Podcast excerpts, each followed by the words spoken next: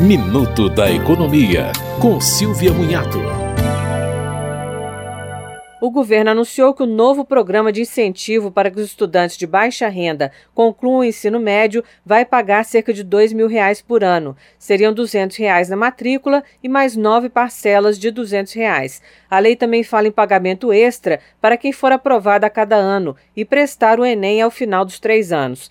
Para receber os valores, o estudante tem que ter frequência escolar acima de 80%. Serão aceitos apenas os que estão no cadastro único de programas sociais do governo, mas o incentivo não interfere no recebimento do Bolsa Família. A ideia é fazer o primeiro pagamento no final de março. Os estudantes do EJA, Educação para Jovens e Adultos, poderão participar se tiverem entre 19 e 24 anos.